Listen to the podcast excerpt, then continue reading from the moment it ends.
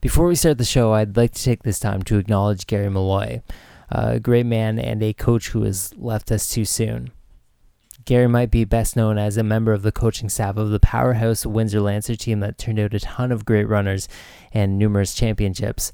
But as the tributes come pouring in, it's plain to see that there is more to Gary than just the fast times clocked. It was about supporting athletes and making sure that they always knew that they had someone they could rely on. My time knowing Gary was admittedly pretty short, but from what I saw across cross country courses and twilight meets, his selflessness and empathy were second to none. And the impact he has left is deep and will likely remain for generations to come. Rest easy, Gary, and thank you for the encouragement and for all your contributions.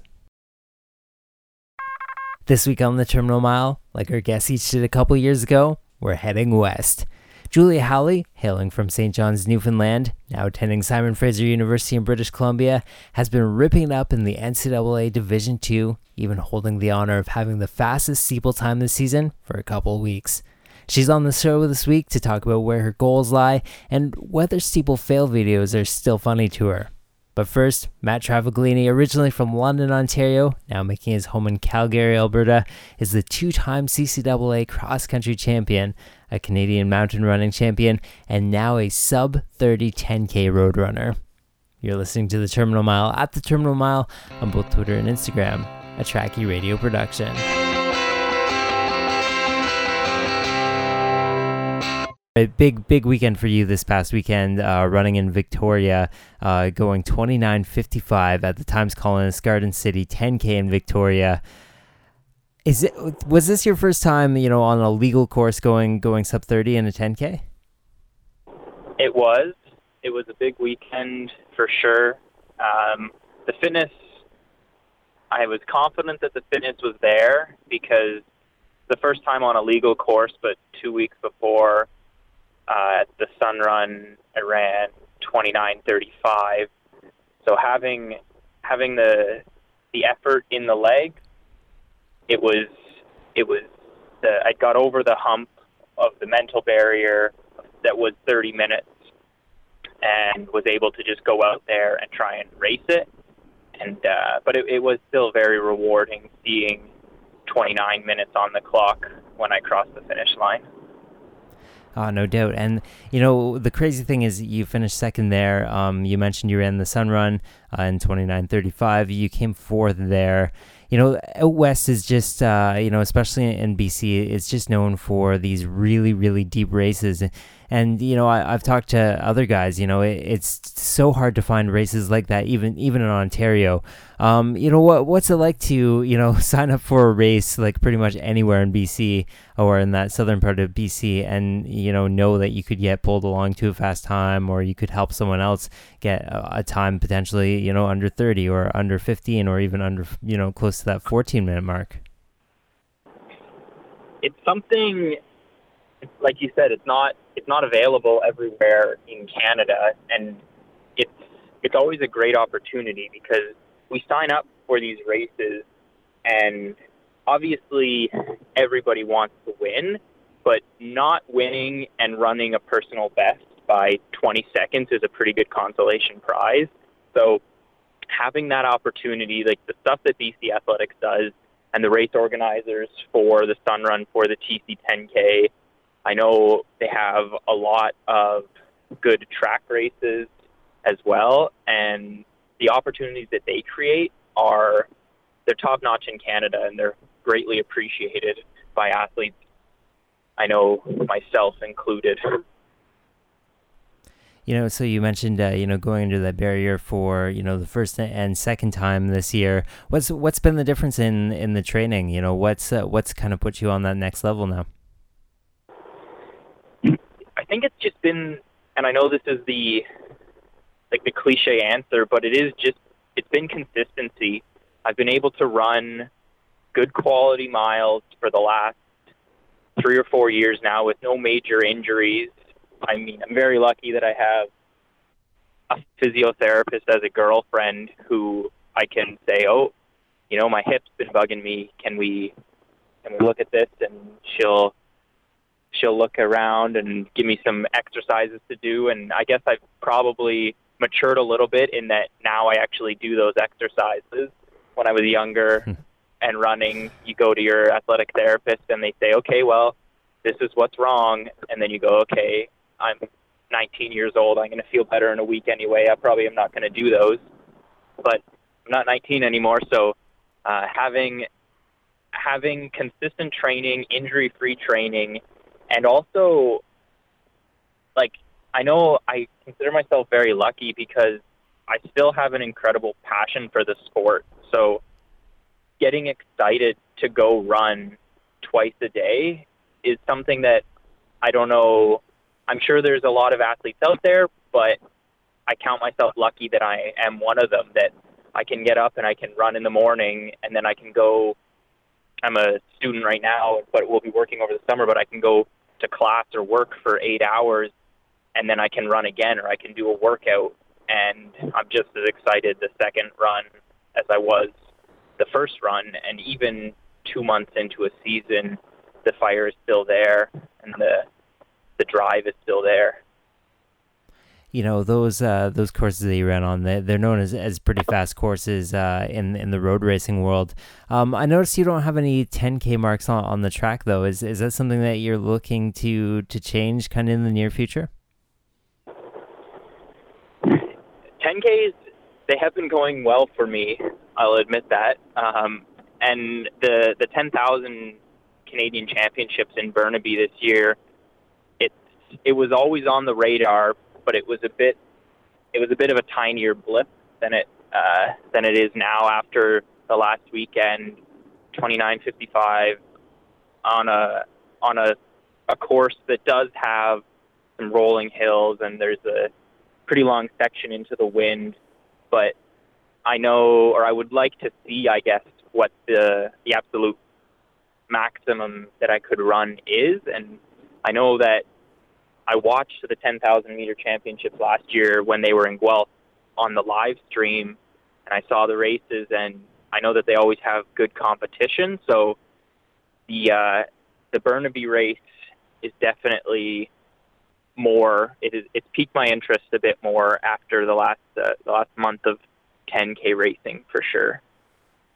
Oh man, you, you know I, I think you should do it just because they're, they're building such a, a fantastic event there. You know it's it's not to say that, that you haven't been doing you know track races in, in general. You know taking a look at your IAAF page, you've uh, you did an 800 meter race this past year, a couple 1500s as well too.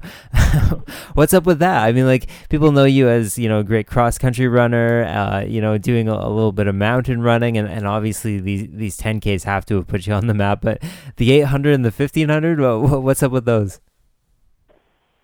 Well uh, I, guess, I guess i said i'm a or i was a student. I just graduated from a college in calgary but i ran uh, in the ccaa for the school there. And when uh, when the coach says hey we maybe need a runner to enter the 1k at the provincial championships what are you thinking about that? Uh, and I say, well, okay, there's a pretty good chance I can get 10 points from that event just with like the depth of competition in Alberta.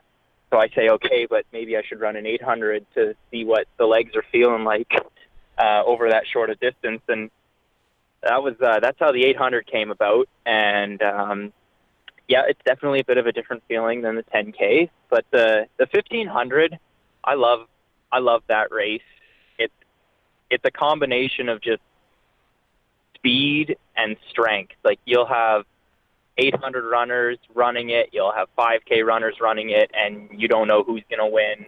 You can you can train down for that event, you can train up for that event. So the 1500 is that's like the ultimate race for me in uh, in my mind. Obviously, it's not not where I excel the most, but uh, you never you never get better without pushing yourself. So yeah, that's why the 800 and the 1500 are on the the page there you know, one one fifty six. I, I don't I don't think that that's so bad. You, you know, I was talking to uh, to Seth Marcascio, no doubt uh, a guy that that you um you knew growing up growing up in, in London, Ontario, and you know, obviously he's he's big in the the ultra running scene now. You know, with some good, some good 50 milers under his belt. Um, he he was telling me that he wants to get um, a time under two minutes in the 800 uh, this summer, just because it's something that that you know kind of still burns in him a little bit. So something that he uh, he really really wants to do. Is is there that little bit of like pr- primitive sort of desire to to run fast as well too in, in you? Yeah, absolutely. And and there's those barriers that I guess people have in their minds: two minutes in the 800, four minutes in the 15, or I guess depending on the level you're at, four minutes in the mile, like the 15 minute mark, the 30 minute mark, those things. But sometimes it is just nice to go out there. I guess actually nice is not the way to describe it. Sometimes it's fun after the fact to go out there and just run as fast as you possibly can and to the point where you can't feel your arms or you can't feel your face. I guess we do weird things in this sport, so that's not that far. You know something something that I really want to uh, to talk to you about is is going back to back uh, in the CCAA uh, championships in, in cross country this this past year. That's you know it's such a huge accomplishment. Uh, you know especially for people who follow that. I, I feel like the CCAA does not get enough credit. What what do you have to say about that league and, and why should people be paying a little more attention to it? I think the CCAA is a good league because they they support a lot of the athletes, um, and there there's yeah I guess like support is is what's so like unique about it in that like the teams there's less teams there's less schools than or at least I think than what you have in the in the U Sport championships now, but you you have good runners. Like there's runners there that will will go on and join university teams and will be top counters, but it's it's a bit of a it's a bit of a developmental league, I guess, for a higher or for like the bigger the bigger leagues right now. But I also think that coming out of high school, university is not for everyone, and the CCAA it provides an opportunity for someone who maybe isn't uh, isn't interested in a university education or right now isn't just at that point. But it provides a, a level of competition that is highly competitive, but that uh, that's like a stepping stone for whichever direction you want to go. Like you you mentioned Seth Marcasio, he obviously excelled in uh, in the CCAA, and then has gone on to do pretty impressive things uh, in the marathon and the ultra marathon. And uh, another marathon name that you could mention that raced in the CCAA. I know I know you know him, Trevor Hofbauer. Hmm. He uh, he's a SAIT, a former SAIT alumni as well, and yeah, like it's it's just a good spot to build. I guess I already mentioned passion, but to build passion for the sport and then to see where you want to go. Is that something that was always on the radar? Uh, you know, the thought that you could go back to back, that you could win two individual titles, um, you know, at the CCAA uh, cross country championships. After the first, after the first championship race, it it became a thought, but you never know. In being in Alberta, coming from Ontario, even there's there's the level of uh, there's a level of hype that is always around these Ontario athletes that is sometimes overinflated, sometimes accurate, but you never can truly know. So, being in Alberta, having uh, having the the Trackie the Trackie boards and just like sports publications out there, and you see they mention names of runners across the country, and they're like, "This is the guy who's gonna who's gonna take the championship from Matthew Travaglini or no, this guy's to do it or this guy or can he do it? Can he go back to back? Like there's always there's people talking and you know you're never sure if you're to be able to do it. But once cross country started this year, coming off of a pretty successful spring road racing season, um, and coming off of a good build into the season, racing on similar courses or the same courses that I raced on last year. I was running faster than I had than I had last year. The conditions were tougher. There's there was a, a student athlete who started going or who joined the Concordia University team just outside of Edmonton. He ended up coming second at the championships, but he's an incredibly high caliber athlete, Leonard Chezu, and uh, racing against him, and then Matt Hope from Edmonton, who was at the Red Deer College. He's a former U of A runner, and the three of us together, we were just pushing ourselves and pushing each other to be better than the other person. So once we raced at our provincial championships and I saw what we did, I just, without knowing a specific order, I I told the guys, I said, this is going to be the one, two, three at Canadian Championships because everyone here is so fit. Hmm. You know, you, mentioned uh, you mentioned the the Trackie boards, and, and, we're talking about cross country right now. I think the question needs to be asked uh, because it is brought up so often. Who who does the cross country course better? Is it is it Ontario or is it at Alberta? That's tough. They're different, and I've raced both. I mean, I grew up in Ontario. I grew up in London. Raced high school, um, raced the OFSAA courses, and then went to Windsor, raced OUA courses, and then moved to Alberta.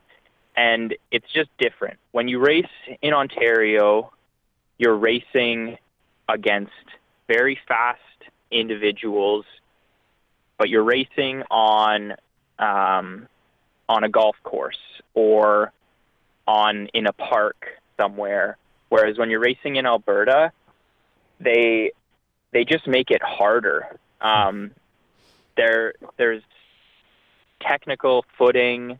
I don't know if it's because of the mountains or what, but they just have taken this uh, the cross country, the true cross country mentality, and they're, they've said we're going to make every course like that.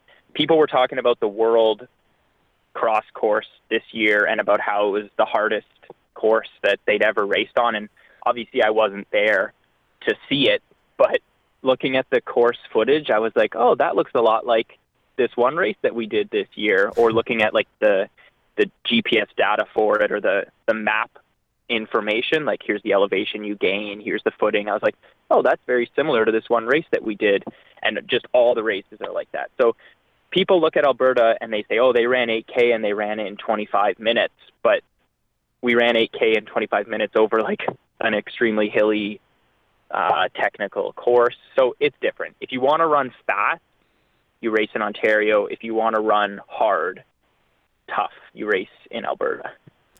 You know, you uh, you've had a lot of success when it comes to, to mountain running, especially uh, domestically. Uh, you know, taking home some some medals there. Well, how is the how's the transition from from cross country to mountain running, and and maybe back again from that as well too? It's it's similar but it's different because in mountain running it there there's two types of courses that you'll get in a mountain racing season. They say it's an up down or just an up. So in an up down you'll do typically two loops of a course and there will be anywhere from 600 I'd say anywhere from 400 to 600 meter elevation gain per lap and then so you go up and then you'll come back down and you have to do that again. Or if it's just an up year, it'll be uh, the distance is between 10 and 13 kilometers, but you'll have to gain. I, I think it's at least 1,100 meters. So there, there's the opportunity to run a lot of the time, but it is also um, you have to just pace yourself and you have to know, okay, I can surge at this section, but then the grade goes above like 50% and you might have to turn it more into a power hike. Hmm. But then I recently was talking with Stefan Daniels. He's a University of Calgary Dino. And I never thought of myself as a strong hill runner um, when in high school. And even all the guys I used to train with in with London Western, that was one thing they would make fun of me for. They'd be like, "Man, you can crush us on the on like the 1K intervals or the 400s, or like we'll be running together on these intervals, and we get to the hills and they can absolutely drop me. So I think I was just it was by far my weakest component. Hmm. So I worked so much harder at becoming a strong hill runner and then having the climbing strength obviously helped in mountain running and then having developed the strength for mountain running the transition to then come back and be able to attack a hill that you can see the end of is a huge mental advantage. And then there's the physical component as well, which has helped me a lot, I think. You know, I, I have to look at this and, and think that you are such a diverse runner in that, you know, you're not afraid to to do some mountain running, uh, you know, some cross country, some road racing, uh, and maybe even jump onto the track for, for an 800. Um, I mean, what? How do you how do you think that's affected affected your running? Because you know you look at at the sport and there's you know maybe some 800 meter specialists and maybe they'll diversify by jumping into a 400 or a 1500, but you know the scope is still pretty narrow. What uh, what advantages do you think that you get by you know almost saying no to nothing? I think that a lot of people and a lot of people know this, but there there's a huge mental component to racing. And as much as you have to be physically fit and physically tough, you have to be mentally tough. And I think by not saying no, you're just never you're never limiting yourself. So you're never going to get to a point in any race and say, "Ah, this I can't do," when when you haven't said no. You don't say no to go run up a mountain you're never going to get to a hill in a cross country race and be like, this is what's going to break me. If you don't say no to running an 800, you're never going to be in a sprint finish with someone in a 10K and be like, I can't run this speed. So it's not so much that I do it on purpose and that I try to do all these things so that um, so that I have this like repertoire of scenarios just ready to go. But I think that it's just come to that point where I can now I can say that I can just say, you know what, I've run a bigger hill and I've come out alive at the other end, or you know what, I've I've run a faster last 600 or a last faster last 400, and I still walked away from it. So um, this will not be what breaks me. Uh, and then also, I know I said this before, but I like the sport, and when you live when you move, when you, I suggest you come to Alberta. If you ever come out here, you're not going to be able to say no to going for a trail run, and hmm. then anyone who's competitive whatsoever is then going to say, "Oh, well, you know what? I can do that faster," or "Oh, you know what? I can I can cut a minute off that time." So that's uh, that's how the mountain running came into it. The track came into it because that's just where I grew up.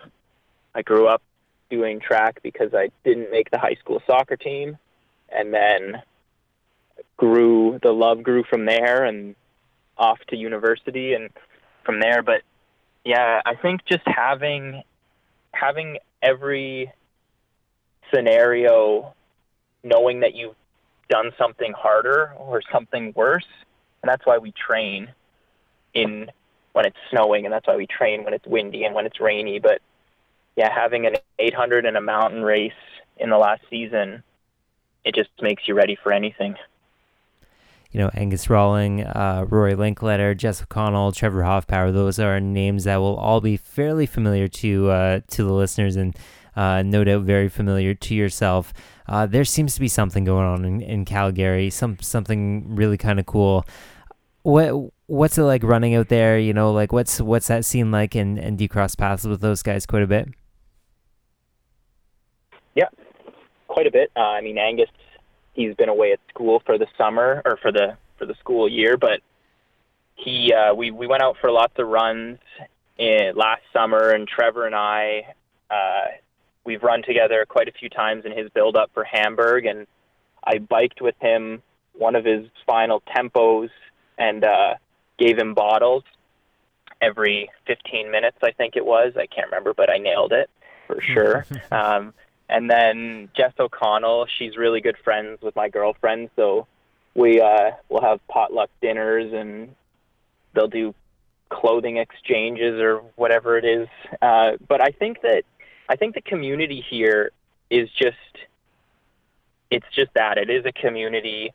There there's a few people chasing this lofty goal and you can identify them and you can see like, oh, you know what? Like that person's pretty crazy too. We're probably going to get along and then it turns out you do get along and um and when when you're in a big city like Calgary, a couple million people and there's there's like a handful of people that that you know have the same uh, the same drive or the similar goals, you just are drawn to those people. But I also think that there there's some the, the old guard in Calgary, Jeremy Deer, an incredible runner. Um, there's Keith Bradford. I, they're they probably aren't going to listen to this because I don't know if they know how to use a computer, but they're uh, they're they're they've created a group of runners, the the Bow Valley Harriers, and every Sunday these guys will meet and they'll go for anywhere from a 20 to a 30k run, depending on what race they're training for at the time. And this is a group of 40 plus runners who, when uh, Russell Pennock described his first run to his dad, he said, "This is a group of old guys just trying to kill the other old guy with a four minute kilometer in the middle. And and it's it's what it is. It's just that they have created this fun culture this fun community and i guess no one wants to be the one to take the fun away so we're just keeping it going Oh man, that that's super that's super cool to hear, uh, and and the whole scene sounds uh, sounds really really cool. You know, as, as you mentioned before, you're you're done at uh, at at SAIT, um, and I'm kind of wondering, you know, what's next. I mean, you, you kind of mentioned, uh, you know, running on on in uh, you know track 10,000. Um, you know, what what can we expect to to see from you, you know, going forward? So for the summer season, probably a couple more track races for sure, uh, or I guess not more. I'm going to get onto the track, um, trying to get down to Portland to run uh, some 5000s there because I, yeah, I want to I want to really test myself at the 5K distance. The 10K is, like I said, on the radar, and then uh, we're gonna try and just try and see where the season goes from there.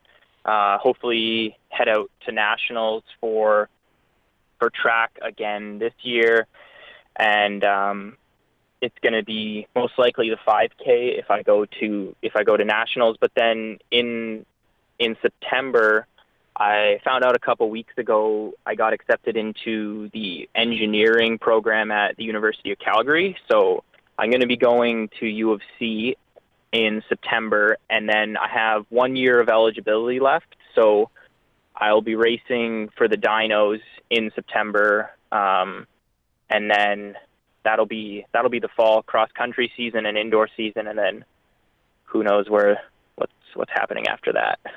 Oh man, well that uh, that sounds like like quite a bit for us to watch, and man, it's it's been really cool to uh, to you know track your results over the past couple of years, and, and they've just you know been getting better and better, and it's been a lot of fun to watch. And uh, you know, thanks a lot for being on the show this week, man. Really appreciate it. Thanks for having me. When we caught up with Julia Howley, she was in Portland just hours away from a steeple race.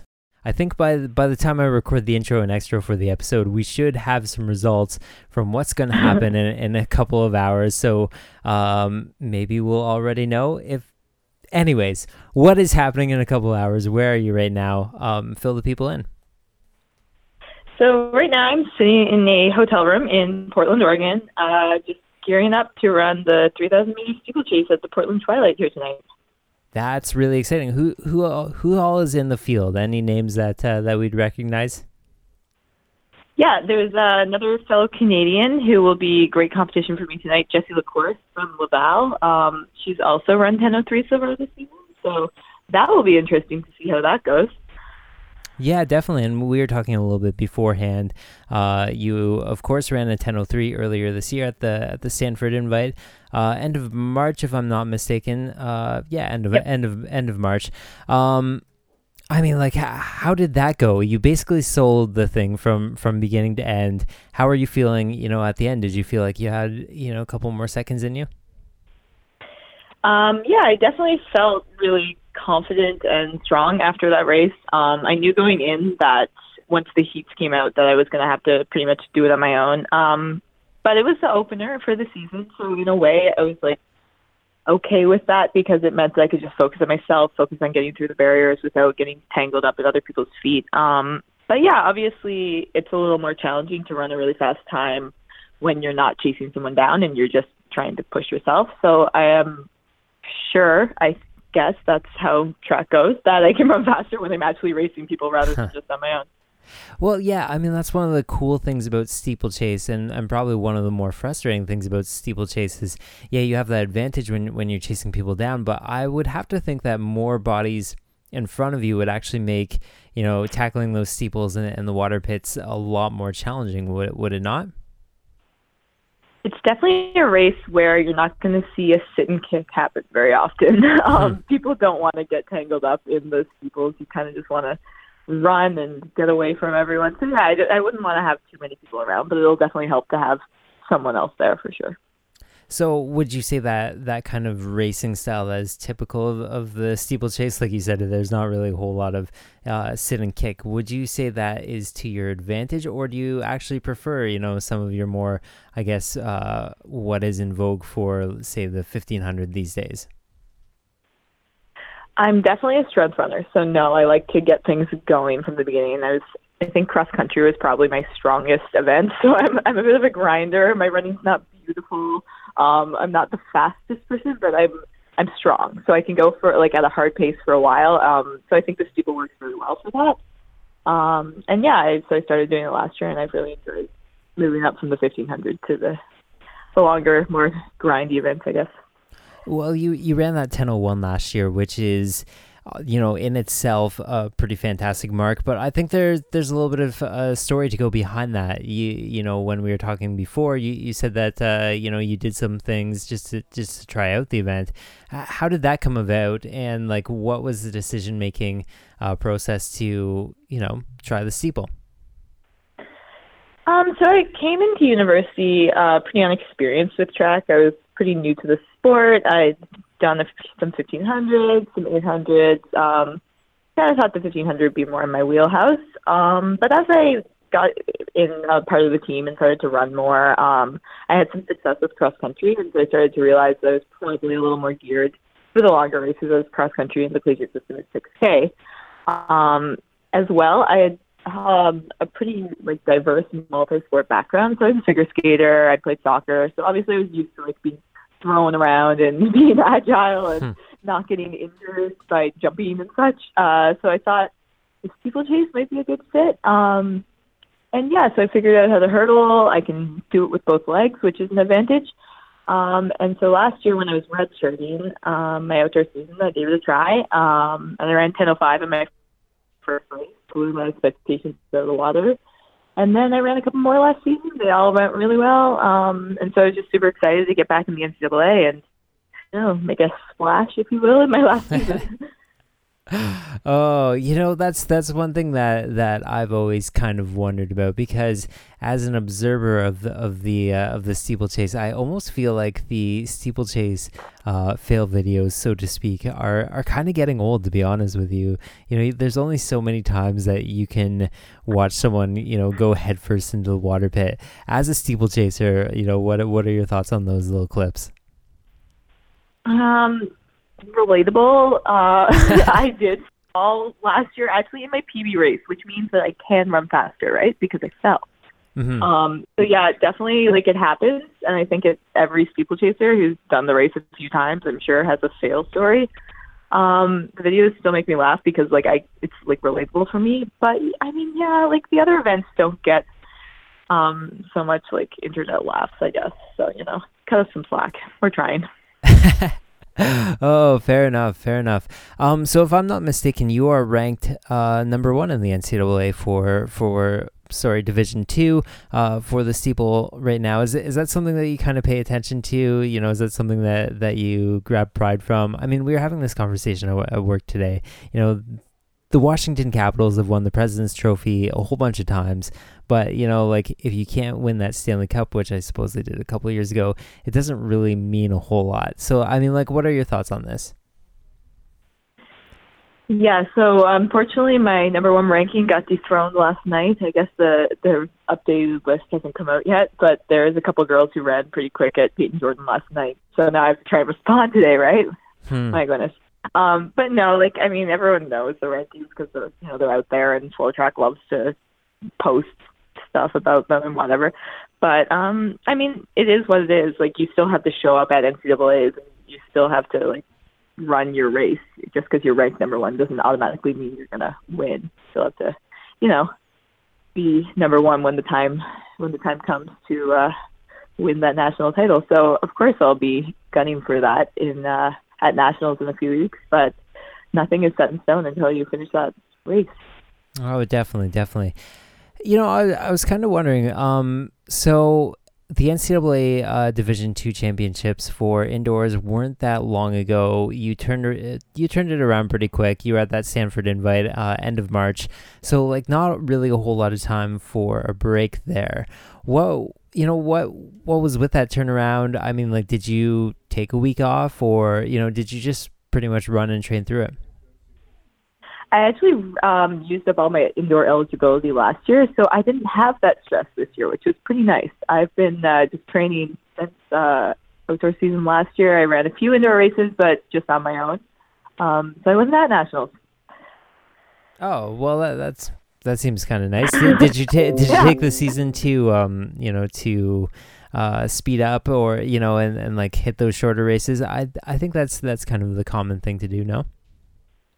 Yeah, I, uh, all of my indoor races were like I ran a 5K indoors and I ran two 3,000 meters. Um, so it was my first 5K ever. So you know I stretched it a little bit, kept the uh, mileage a little higher, I guess, and then had a big training block in uh, late February, early March, and then uh, just kind of went into the steeple there at Stanford. That was my opener. Um, but yeah, I felt like I was ready to race because I'd had a big block of training, which doesn't always happen when you're competing in all the NCAA seasons.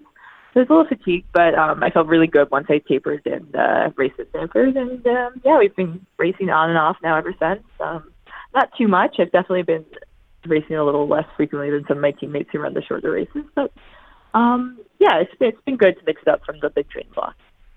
So you are from Newfoundland. You are living out in British Columbia now. Uh, You know, it's such a such a big, big country. Do you still feel like it's you know the Canada that you knew growing up in in Newfoundland? I think that what I always think of when I think of like my experience with Canada is I think back to the Vancouver Olympics and um, watching that from home in Newfoundland. So I was 13 at the time. And while the Olympics were in my home country and I was super excited to cheer for all my Canadian athletes um, who were competing at home, I felt so removed from it because it was so far away. Um, I was a figure skater at the time, and so I really wanted to watch Joannie Rochette, but she was competing at like 2 a.m. for me, so my parents would have to wake me up in the middle of the night to go watch.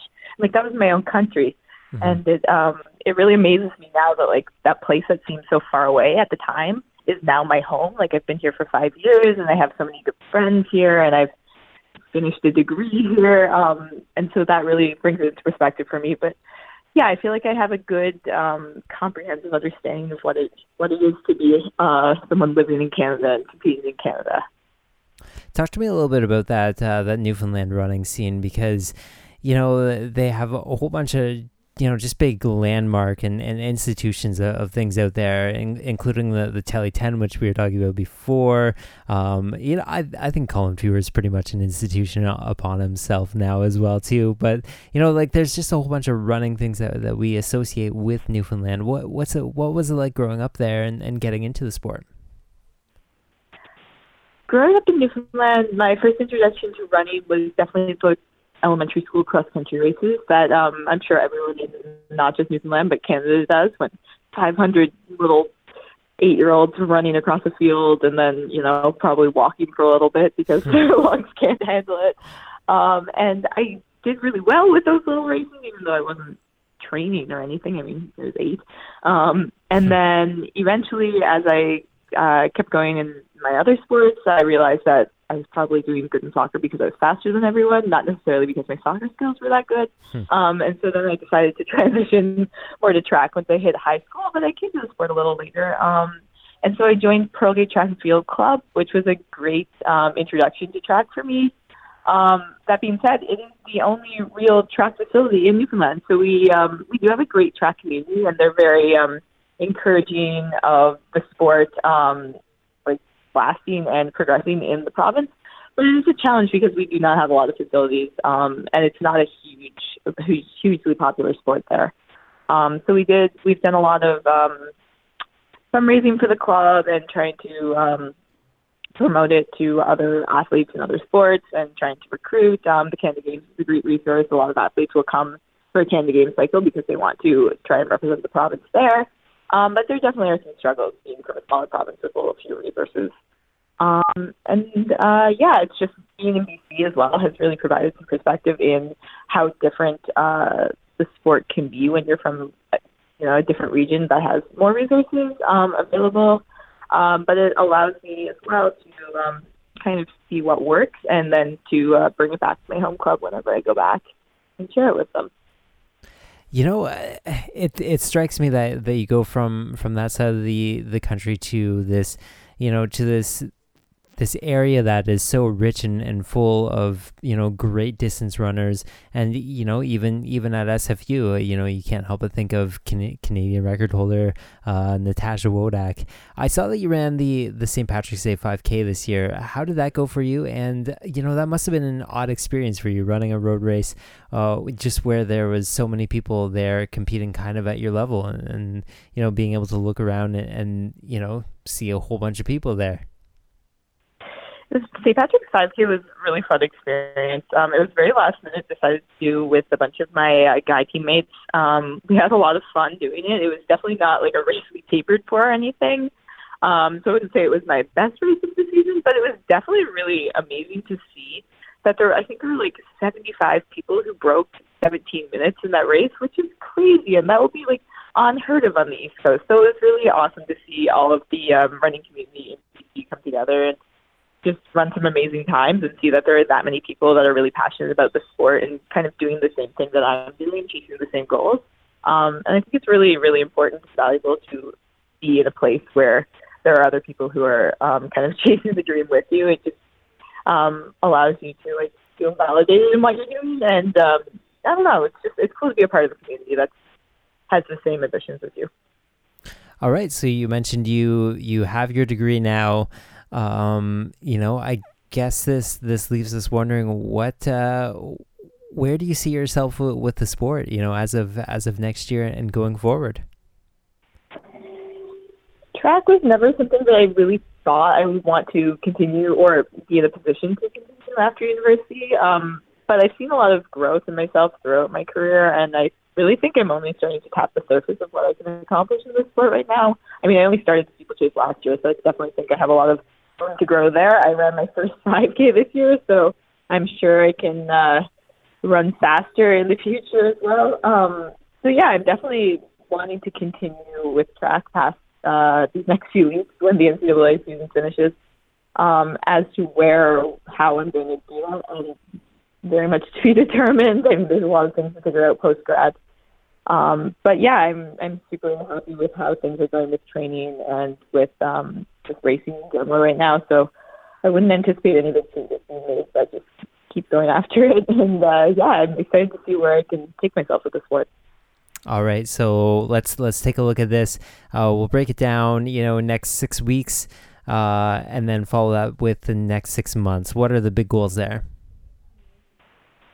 So um, obviously, I'm racing today, so that's the first goal is to run a good race today. I guess um, pretty immediate, and then we have our GNAC Conference Championships in Monmouth, Oregon next week. Um, so I would love to end with a conference championship title. I mean, that's always uh, something that every collegiate feels. I think you know you always have a little bit of conference pride, so that would be really cool. Um, and then two weeks after that is NCAA Division Two championships in Kingsville, Texas.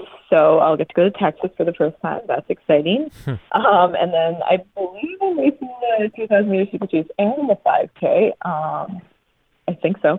So we'll see how that goes. Um, it's going to be potentially like 11K on the track. Hmm. So as long as I'm still, I mean, yeah, that's the plan. So, um, I mean, I would love to finish as high as I can at nationals. Is my final uh, competition. Um, as long as I race strong and I'm happy with how I finish, um, then I'll be satisfied with my collegiate career. I mean, you can control what you do, but you can't always control whatever else around you does. So we'll have to see how that pans out. And then after that, I'll probably run the Portland uh, Track Fest in June and uh, hopefully be still kicking for Canadian Nationals later in July. I know it's really late this year. Um, but I'm hoping to stay happy and healthy, um, get there, and then gear up for another cross country season. All right. Well, that uh, that sounds very exciting. It sounds like uh, an exciting couple of hours, weeks, months. you know, like basically, basically, you've got it all going on. This, uh, go. yeah, and uh, you know, wish you all the best, and hopefully, we can report some very good news when I go to to finish up this episode later tonight. Um, you know, really hoping for the best for you, and you know, thanks so much for being on the show this week. Absolutely. Thank you so much for having me. As promised, a quick update from the Portland Twilight where Julie Howley was racing a 3,000 meter steeple. She ended up winning the race with a 10.05, putting nearly 17 seconds between her and second place. Well, that wraps up another edition of the Terminal Mile. Big thanks to the guests this week, Julie and Matt, as well as Satraki for their ongoing support. Heads up that if you like this program, we're also doing a weekly news show as well, available wherever you found this, whether that be Trackie.ca, iTunes, Stitcher, Google Play, or Spotify. While you're there, be sure to subscribe and leave a comment. We enjoy hearing from you. And of course, speaking of hearing from you, we are also on social media as well too at the Terminal Mile on both Instagram and Twitter, and we now have a Facebook page as well, so be sure to toss us a like on there. Big thanks to you for listening. This has been the Terminal Mile, a Trackie Radio production.